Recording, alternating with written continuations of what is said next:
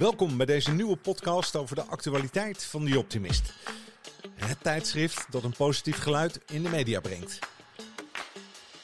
Met de achtergronden, inzichten en wat ons is opgevallen in het nieuws. Dit alles in een vrij gesprek met de hoofdredacteur Brian de Mello. Natuurlijk kun je de onderwerpen terugvinden in het laatste nummer van The Optimist. Kijk voor meer informatie op theoptimist.nl. Deze podcast wordt eenmaal per twee weken gemaakt en mijn naam is Erik Hallers. Ja, goedemorgen allemaal. Ik zeg goedemorgen Brian. Dag Erik. Nummer 208 januari, februari 2023. We doen het er nog even mee hè, met deze optimist. Ja, nog eventjes. Nog even tot het volgende nummer uitkomt. Dus weer de derde podcast. En we gaan het vandaag hebben over winterse warmte. Sociale zussen die ook nog kunnen ondernemen met de firma Van Buiten. En een heel interessant artikel over bestrijdingsmiddelen en Parkinson. We gaan beginnen, Brian. Let's go. Winterse warmte. Het, het, het kopje inspiratie. Op bladzijde 20. Voor de lezers. Winterse warmte. Uh, Denise Maasen. Door Denise Maasen. Wie is Denise? Denise is een dame die af en toe voor ons schrijft. En uh, dat heeft ze heel leuk gedaan over het onderwerp winterse warmte. Hoe toepasselijk is dat met deze temperaturen tegenwoordig? Oh man, hij, hij zit hier bij me trouwens. Brian, dat zie je niet hè. Maar hij heeft een, een jas aan en nog een jas. Vergeet mijn mijn muts, mijn muts. Een muts. Waarom heb jij nou een muts nodig? Ik heb tropische genen. Dan zet je mij hier neer. Ja, heel goed. Verwarmende voeding. Let jij daarop? Wat je eet in de winter of in de zomer? Nou, eerlijk gezegd niet zo. Tenminste, als maar voldoende is. En voedzaam genoeg. Dat is waar ik op let. Maar dit artikel uh, van Denise, dat heeft me wel even aan het denken gezet. Ook. Ja, tuurlijk. Want oh, ja. alles wat ze, ze zegt, hè, grofweg werkt alles met een scherpe, pittige en zoete smaak uh, werkt uh, verwarmend. En dat is nodig, omdat je lichaam natuurlijk nodig heeft om de boel warm te houden. Hè? Je ja, lichaamstemperatuur. Je, je kacheltje moet, uh, moet stoken natuurlijk. Dus de thermische warmte, thermische werking heeft het over van eten. Ja, dat is wel, uh, wel een goede tip, denk ik. Ja, dus wat moet je niet eten nu? Ja, diepvriespul natuurlijk. Vooral niet als het ondood is. Nee, maar dat... Uh, Verkoelende groenten. Verkoelende groenten. Tomaat, sla, komkommer, kiemen, verkoelende groenten, noten, zaden, granen met een verkoelende werking, tarwe, rogge, spelt en ga zo maar door. Maar ook bepaalde soorten zuivel. Mm -hmm. uh, niet eten, want je lichaamsmotor moet uh, gaan draaien. Eigenlijk betekent het, is het niet leven en werken met de seizoenen, denk ik dan? Je moet, uh, als, als de kolen en bloemkool en al dat soort dingen, als dat... Ja, nou ja, ik vraag me dan ook af, warme chocolademelk. Waarom past dat dan niet in het rijtje? Maar goed, okay, dat is toch wel aangenaam met deze temperatuur. Interessant, hè? Ja, interessant. We komen er wel. Is daar een boek over? Vast en zeker. Uh, ongetwijfeld. Ik heb het nog niet voorbij zien komen, in alle eerlijkheid. Dus, nee. uh, hm, goeie vraag. Ga ik opzoeken. Een stoofpeer met kaneel heeft een verwarmende werking. Nou, dat, dat, ik vind het toevallig ook nog lekker, hè? ja, maar dan kan je natuurlijk weer in de zomer, moet je dat weer niet eten. Natuurlijk. Beetje kerstdinergevoel krijgen bij. bij ja, precies. Ja, ook dat, ja. Hey, en uh, het andere artikel wat Denise heeft uh, opgezocht uh, voor ons en overgeschreven, dat is de mm-hmm. bloempotkachel. Vond ik een fantastisch initiatief. Ja, eigenlijk, hè, denk ik dan. Ja, ja. Ik vind van wel. Hè? Dus je zet van die energie, vaccinelichtjes in een omgekeerde bloempot. En wat gebeurt er dan? Die pot die krijgt een temperatuur van 100 graden Celsius en die geeft stralingswarmte af. Hè? Zo kun je op een goedkope manier de temperatuur van de kleine ruimte net wat behagelijker maken. Ja, we raden het niet echt aan. Hè? We raden het niet echt aan. Dat is het echte. Ja, jij, dat. Uh, ja, uh, het is een beetje een hype uh, geweest, dit, die bloempotkachel. Ja. Mm, maar er komt toch nog wat fijnstof vrij en het is een beetje brandgevaarlijk wel. Zeker als je even niet oplet. Dus ja, we raden niet echt aan. We hebben het toch genoemd dat mensen ook een stuk uh, eigen verantwoordelijkheid hebben, vinden wij. Hè? Dus, ja. ja. toch, toch het, het, het, het, knelt hier, vind ik, als je het gaat hebben over fijnstof. En we hebben het aan de ene kant over mensen bijvoorbeeld die hun energierekening niet kunnen betalen, die een methode gevonden hebben. Bijvoorbeeld de bloempotkachel. Ja. En dat wordt dan afgeraden. Foei, foei, foei. Nou, mag nou, niet. Ik gun het ze van harte hoor. Dus, Zo is dat. Uh, ga geen uh, belerend vingertje opsteken. Nee, het, het, het, ergens is er, is er een grens, vind ik. Vind je niet? Die gaan ja, wij nu opzoeken. Ja. ik voel dat die grens hier aangaat, hè, met dat winterse warmte verhaal. Mooi, uh, mooi thema. Ik vind, ik vind het uh, ja, toch een uh, ja, boeiend, boeiend. Hey, um, we zouden het gaan hebben over sociaal ondernemende zussen. Anne en Femke Kleiweg runnen samen het maatschappelijke leerwerkbedrijf Firma van Buiten. Geschreven door Laura Boeters. Wie is Laura? Laura, dat is mijn steun en toeverlaat op de redactie. Uh, onze grote redacteur die uh, heel veel tot zich neemt. Ja, en zij is op pad geweest en heeft uh, Anne en Femke Kleiweg ontmoet en gesproken over hun initiatief. Ja, een fantastische foto. Hè? Ja. Een leerwerkbedrijf, dat is natuurlijk een, een, een oud mechanisme. Hè? Dat hebben we al ja, jaren. Hè? Ja, ja, sinds de middeleeuwen volgens mij, toch? Ja, heel lang. Hè? Dat je... wat, wat doet een, een leerwerkbedrijf eigenlijk? Die helpt jongeren om uh, het vak te leren in de praktijk. ja. Maar ook mensen met een achterstand of niet? Ja. Of, uh... Die ook, met afstand tot de arbeidsmarkt. Ja. Die krijgen zo een kans om uh, zinvol bezig te zijn. Ja, dat noemen ze dan een maatschappelijk leerwerkbedrijf. Ja. Twee Delftse zussen. Vind je dat goede initiatieven of hoe kijk je daar tegenaan? Ik vind elke ondernemer die iets moois doet voor de wereld, vind ik ook ja, precies. Dus uh, laten we daar uh, simpel over zijn. Ja. Uh, maar dat wat deze dames doen, dat heeft gewoon, dat maakt gewoon impact. Dat is mooi. Ja. Dus mensen met het syndroom van Down, inderdaad, die krijgen daar een mooie kans. Ja. En, en die, die, die creëren zij. Horeca en catering, hè? dat is wat ze doen. En ze zitten op een industrieterrein omdat ze ook de gelegenheid willen hebben om anderen te inspireren. Hè? Om dat ook te gaan doen. Ja. De bedrijven die om hen heen zitten. Um, merk jij nu dat, want ik, ik weet dat in Utrecht zijn ook een aantal van dat soort uh, organisaties, met name rond horeca geweest. Hè? Mm -hmm.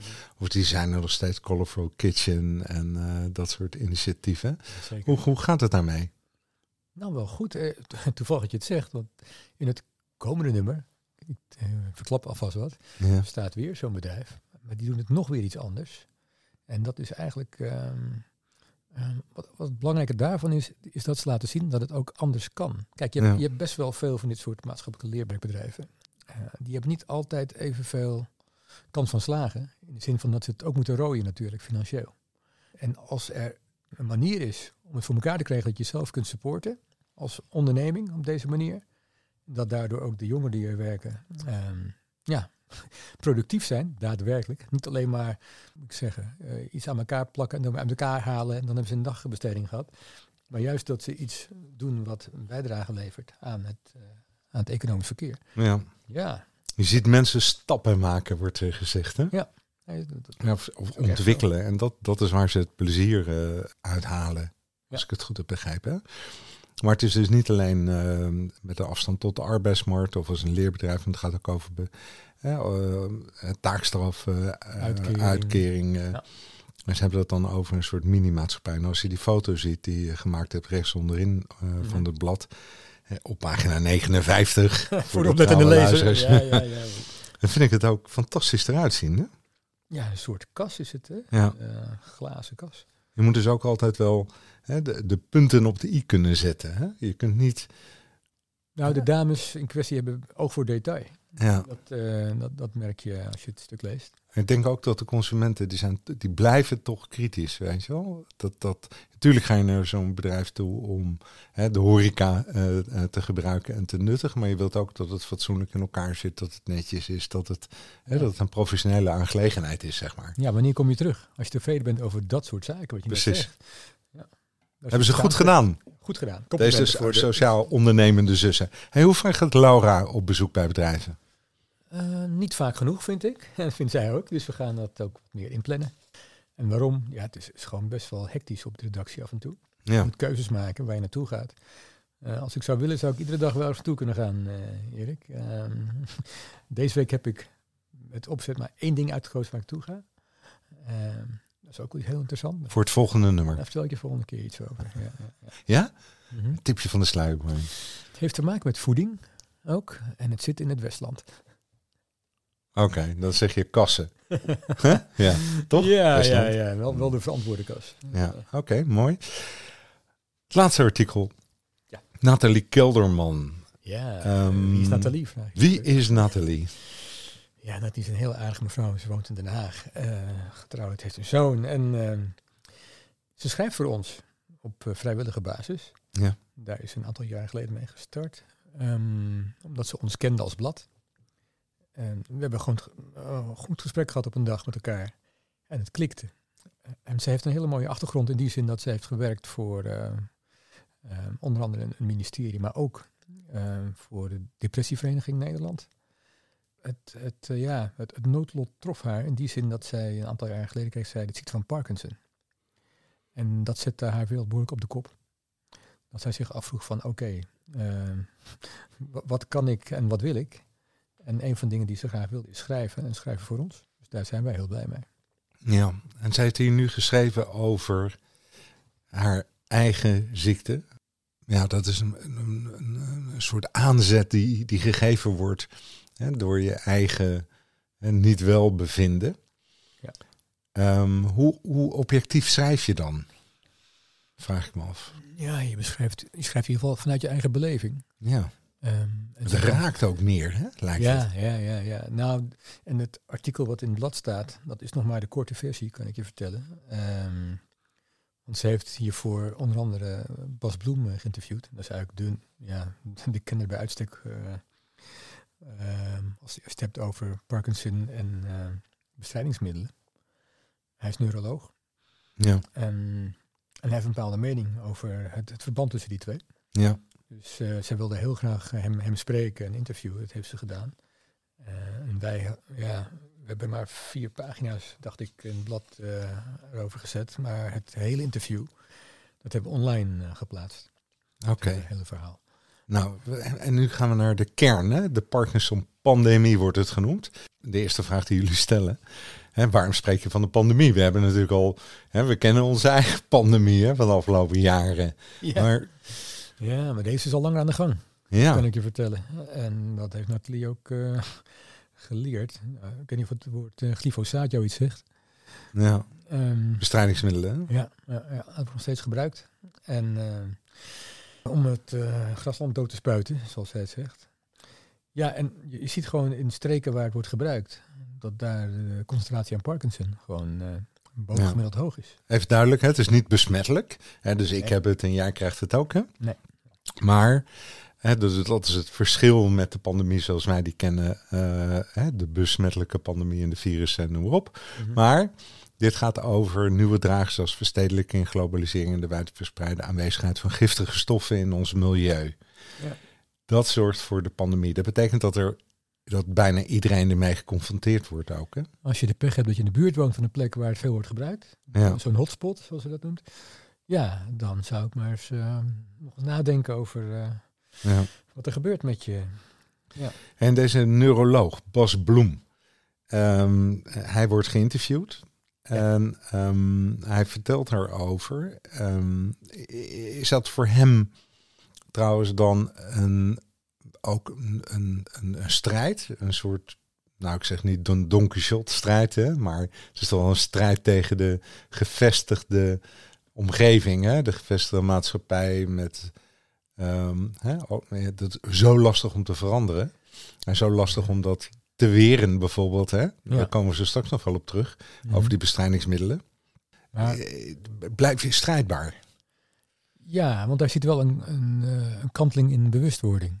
En dat geeft hem hoop volgens mij, Ja. om die strijd te blijven voeren. Ja. Eh, en het boek dat hij geschreven heeft samen met eh Jorrit eh, Hof, eh, de Parkinson-pandemie. Ja. Ja, dat, kijk, dat, dat soort ehm, publicaties helpt wel ook voor die bewustwording. Ja. Dat mensen eh, het, het besef krijgen dat er iets aan de hand is. Ja. En niet alleen gewone mensen, maar ook de beslissers, de beleidsmakers. Ja, hij, hij, hij claimt ook dat hij een bewijs heeft ervoor. De, ehm, de- het gebruik van bepaalde bespreidingsmiddelen in bepaalde omgevingen. eh, of mensen die er eh, aan blootgesteld worden. Boeren die werken met bestrijdingsmiddelen. Ja. Ehm, of ehm, dat je allerlei eh, studies kunt doen. In dit geval naar dieren. eh, dierstudies over de beschadigingen. Hij heeft het dan over de dopamine producerende cellen. In dat deel van de hersenen dat normaal gesproken dopamine produceert. hè, de substantia nigra, daar is iets mee aan de hand. Hè? Ehm, die wordt ook in verband gebracht dan eh, met de ziekte van Parkinson. Hij noemt ook eh, symptomen die erop wijzen dat je uh, in aanmerking komt, is een rare omschrijving, uh, voor Parkinson. Ja? Je, Welke zijn dat? nou, verlies van reuk, voor een deel. Ja. Dat is nog iets anders wat hij noemde. Oh ja, obstipatie is ook een, een kenmerk. Ah ja, ja. Dus, je hoeft het trouwens ook niet alleen te, uh, op te eten, hè? want dat denk Nee. je normaal gesproken. Hè? Dat zit uh, op groenten of uh, nou, ja, bestrijdingsmiddelen of het gebruik van. Je kunt het ook via de huid binnenkrijgen of je kunt het inademen. inademen ja. In ieder geval krijg je een aantal symptomen ervan. Hè? maar is er ook een remedie? Ja, nog niet in de zin van, ik bedoel tegen de ziekte. Ja. Er wordt aan gewerkt. Ja, je kunt wel iets doen ertegen. Ja ehm, om dat, uh, dat stofje in je hersenen op peil te houden. Waardoor de verschijnselen, zoals het, het, het, het trillen, zodat die onder controle blijven. Ja. Maar uiteindelijk is dat ook weer een, ja, een oplossing die voor de lange termijn niet echt een oplossing is. Ja. Ja, er wordt hard naar gezocht. Dus de, de omgeving waar je in zit, of je kunt het hè, direct, indirect uh, ja. die bestrijdingsmiddelen krijgen. Hè? Je kunt jezelf natuurlijk verplaatsen. Uh, je kunt jezelf verplaatsen, maar je kunt ook beter gaan eten. En ook geen uh, oppassen welke wijn je drinkt, uh, zegt, ja, zegt Bas Erik. Dus, oh, ei, ei, heb ei, ik weer, hè? Ja. Hij zegt, biologisch eten zou een oplossing kunnen zijn. Ja. ja. Waarom vindt hij dat? Nou, puur door het ontbreken van uh, bestrijdingsmiddelen ja. op dat spul. Maar dat geldt ook voor die wijn. Hij zegt letterlijk van, ik zelf drink geen gewone wijnen meer. Ja. Nou, dat zit je wel aan het denken, denk ik. Uh, als je volgende keer bij de slijterij staat. Ja. Ja, en het groeit ook, hè, het aantal mensen dat, uh, dat Parkinson krijgt. Ja. Um, dus er is werk aan de winkel. En dus het is belangrijk dat dit boek er is. Het is, het is heel belangrijk. Ja, liefst had ik tien pagina's hieraan besteed, maar dat ging even niet. ik hoop dat mensen het lezen. Dat, dat ze ook het boek van hem lezen. En dat het, het bewustzijn groeit. Ja, dus de Parkinson-pandemie. Bastiaan Erbloem en Jorrit Hof. Uh, wordt uitgegeven en is 408 pagina's uh, dik. Er staat meer dan genoeg in. Als laatste, want uh, ik vind toch, de, we hadden het net heel even over glyfosaat. Ja. Glyfosaat. Weet dat het vroeger in Roundup zat, hè? Ja, ja. Werd, en, en, en ja, als je toch echt van je, van, van je onkruid af wilde in het gras, of ik bedoel niet in het gras, maar in het grind, hè? en uh, tussen de tegels, dan uh, kon je alleen maar Roundup gebruiken. hè? Klopt. Ongeveer. Hè? Dat ging altijd werken. En toch heeft het een hele tijd geduurd voordat het uh, verboden is. En nou, nou, nou blijkt dat de Nederlandse tuincentra met elkaar hebben afgesproken per 1 juli 2022 te stoppen met de verkoop ja, aan particulieren. Hè? Dus, ja, aan particulieren. Ja, particulieren ook nog. Hè? Uh, hè, dus uh, professioneel zou het dan wel nog uh, gebruikt kunnen worden. Ja. En, en, en, dus artsen en mensen die weten hè, en hebben zware vermoedens en, en zeggen dat het in relatie staat tot Parkinson, over het krijgen van Parkinson. En je krijgt het niet verboden door de overheid. Hè, het zijn de goedwillende uh, tuincentra die zeggen we stoppen ermee. Dit, hier gaat iets fout.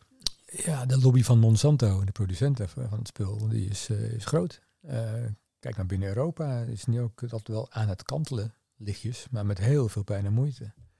Dus ja, we blijven hoopvol. We moeten gewoon dit soort dingen blijven roepen. En dan komt het wel op een dag goed.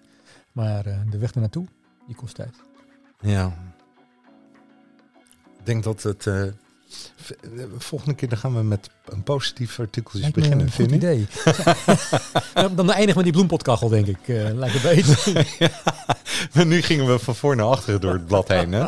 Eigenlijk moeten we het omdraaien en even kijken naar hè, de, de serieuze artikelen. Hoewel ik vind dat, uh, dat, dat, dat um, uh, Bas Bloem, en ik zie hem zo staan met de Radboud UMC mm -hmm. het toch een, uh, ja, een vrolijke vent is. Zo kan je ook vrolijk eindigen met de podcast. Nee. Ja. Hartstikke vrolijk man. Ik zie die, die glimlach op zijn gezicht. Volgende keer doe ik een foto van Nathalie erbij. Ja. Maar kun je niet, kun je niet een soort toch, toch, want het onderwerp is belangrijk. Ja. Kun je niet nog een keertje erover en het volgende nummer of het nummer erop? Nou, ik, ik verwijs graag nog even naar de website eh, waar alles op staat. Oké. Ja, gewoon En dieoptimist.nl. anders het boek kopen. Uit gewoon boek kopen, nog beter. Zo is dat. Dit, we zijn aan het einde gekomen van deze podcast nummer 3 van nummer 208 van Die Optimist. Je kunt altijd natuurlijk naar de boekhandel gaan om hem nog even te scoren. Of niet? Zeg ik dat goed, Ja, Brian? zeker, ja, zeker. Nog tot het eind van de maand hoor. Tot eind Of bestellen. Kun je hem ook op de website eh, Online kan je hem altijd kopen. Ja, Dieoptimist.nl Dat was hem. Tot ziens. Dag. later.